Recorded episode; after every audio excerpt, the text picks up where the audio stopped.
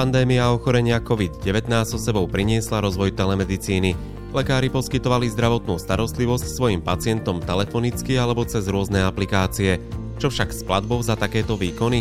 Ministerstvo zdravotníctva navrhuje upraviť v katalógu výkonov také výkony, ktoré sa týkajú telemedicíny. Konkrétne ide o konzultácie prostredníctvom elektronickej pošty, telefonicky alebo formou SMS a konzultácie prostredníctvom rozšírenej elektronickej komunikácie v online prostredí, ako je webová aplikácia alebo videohovor. Tejto téme sa budeme v dnešnom podcaste venovať s doktorom Ivanom Humeníkom z advokátskej kancelárie H&H Partners. Vítajte pri počúvaní.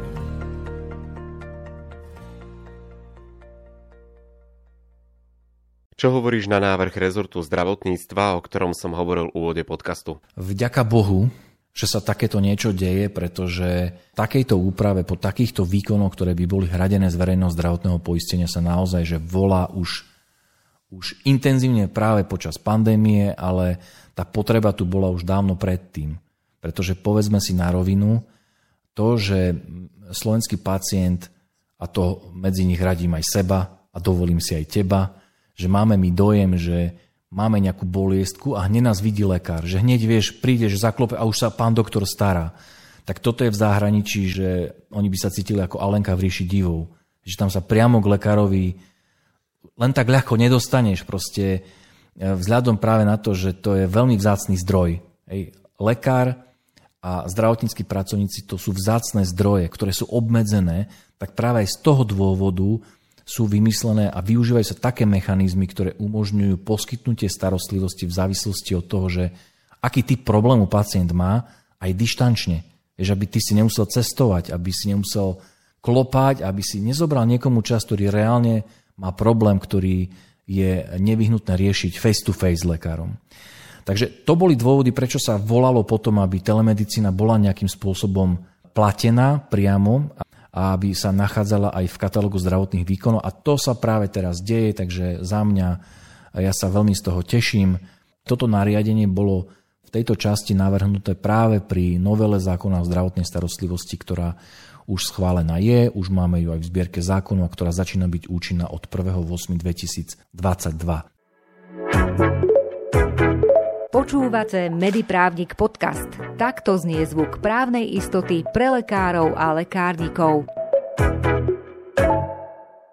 Ako sa navrhuje rozdeliť tieto výkony z podkladov, ktoré si mi poslal, som si prečítal, že jedna z nich je konzultácia prostredníctvom elektronickej pošty, telefonicky alebo formou SMS a druhá je prostredníctvom rozšírenej elektronickej komunikácie v online prostredí, čiže cez nejakú aplikáciu alebo videohovor. Tak skúsme si to rozobrať na drobné. Áno, tie navrhované e, výkony sú diferencované práve podľa týchto kritérií, ktoré si povedal. Môžeme povedať, že jeden výkon sa týka e, e-mailu, telefónu, SMS-ky. To znamená, že ako náhle zdravotnícky pracovník, zjednoduším to poviem lekár, e, poskytuje konzultáciu, radu pacientovi použitím týchto nástrojov, tak by to mal byť výkon 1B s kódom 1B ako náhle e, použije nejakú konkrétnu aplikáciu, to znamená, že to môže byť, čo ja viem, Zoom, Teams, Webex, alebo použite nejaké aplikácie, ktorá vyslovene na to je stanovená. Už dneska naozaj máme viaceré aplikácie, dokonca máme tvorcov aplikácií, ktorí sú Slováci, super, klobúk dole, teším sa. To znamená, že ak lekár použije aplikáciu v online prostredí, tak je to kód, navrhovaný kód 11a. Ono je to veľmi, e, obsahuje to veľmi podobné. V zásade ide o zdravotnú starostlivosť, ktorá v sebe neobsahuje vlastne fyzické vyšetrenie pacienta. To je, by som povedal, že rovnaké pre oba tieto výkony. A potom je veľmi veľa vecí spoločných. Možno pri tom výkone, ktorá sa týka použitia aplikácie, je ten rozsah tých úkonov, ktoré môže lekár urobiť väčší, Napríklad to môže byť, že sa zaznamená ten záznam, hej, urobí sa nejaká fotka, ide to rovno do nejakého softveru, ktorý používa poskytovateľ zdravotnej starostlivosti. Môj odhad je, že bude e, tento výkon aj drahší, respektíve za takýto výkon ten poskytovateľ dostane e, viac peňazí, ale to je len e, teda moja domienka, ktorá vyplýva z toho, ako je to definované. Ja by som jednu vec ešte povedal, že na to treba upozorniť, je, že týmto sa ako keby zavádza výkon, ktorý by mal byť hradený z verejného zdravotného poistenia. On je už aj nejako obsahovo uchopený, to je to, čo sme si povedali teraz, samozrejme tých vecí tam je viacej, to si potom môžu ľudia pozrieť priamo vlastne v katalógu. Číslo 776 2004, ja si myslím, že poskytovateľia toto číslo veľmi dobre poznajú, lebo je veľmi podstatný tento predpis pre účtovanie zdravotnej starostlivosti. Ale to neznamená, že poskytnutie tejto služby takýmto spôsobom je aj nejako premietnuté do nejakej konkrétnej právnej úpravy, ktorá by stanovovala, že ako sa to má diať.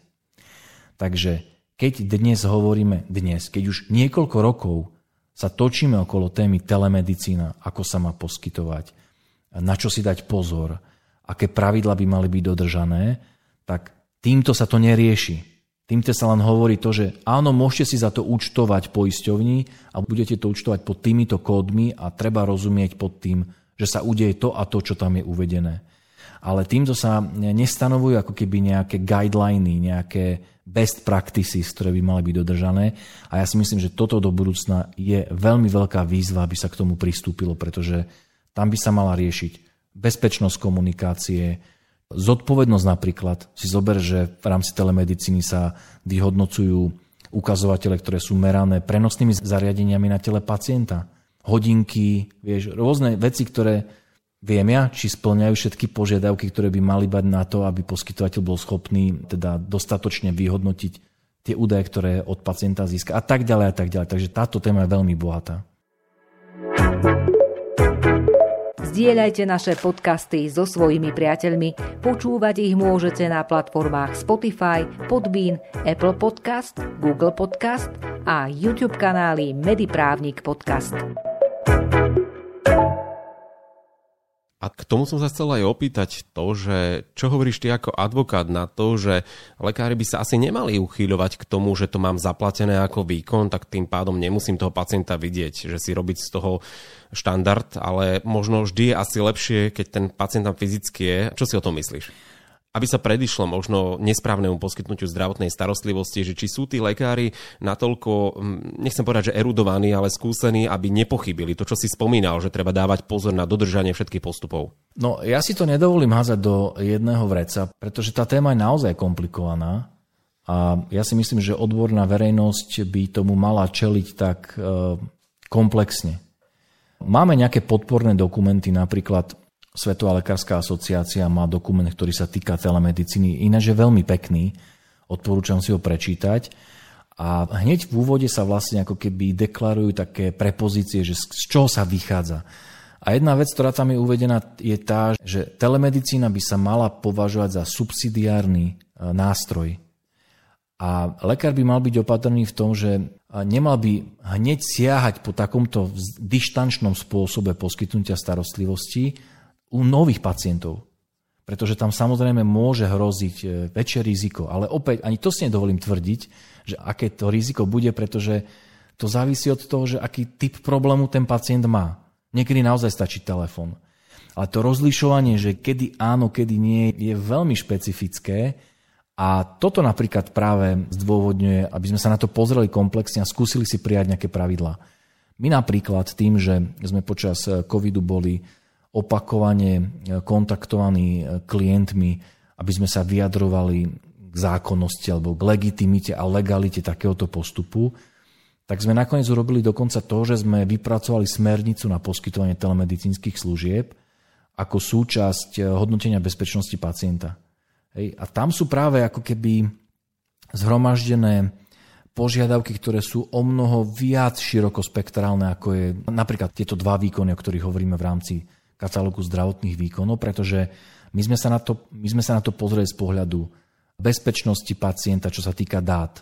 Jeho povinnosti, lebo aj pacient musí nejaké záväzky splniť, keď požaduje poskytnutie služby týmto spôsobom.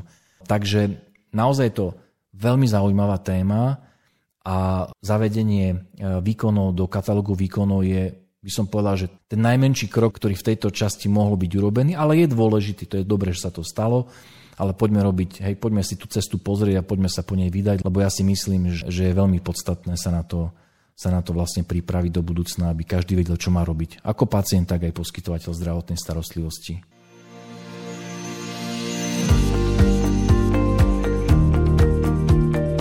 Telemedicína a s ňou spojené výkony zo strany lekárov boli témou podcastu, ktorý ste si vypočuli. Dozvedeli ste sa, že rezort zdravotníctva navrhuje upraviť v katalógu výkonov také výkony, ktoré sa týkajú telemedicíny. Hovorili sme o tom, aké sú pravidlá pri telemedicíne a či je vhodné uchýliť sa pri nových pacientoch k dištančnému poskytovaniu zdravotnej starostlivosti. Na tvorbe ďalších podcastov na medicínsko-právne témy sa môžete podieľať aj vy. Stačí, ak nám na adresu podcast.mediprávnik.sk zašlete námed na tému. Tešíme sa na vás pri ďalších častiach.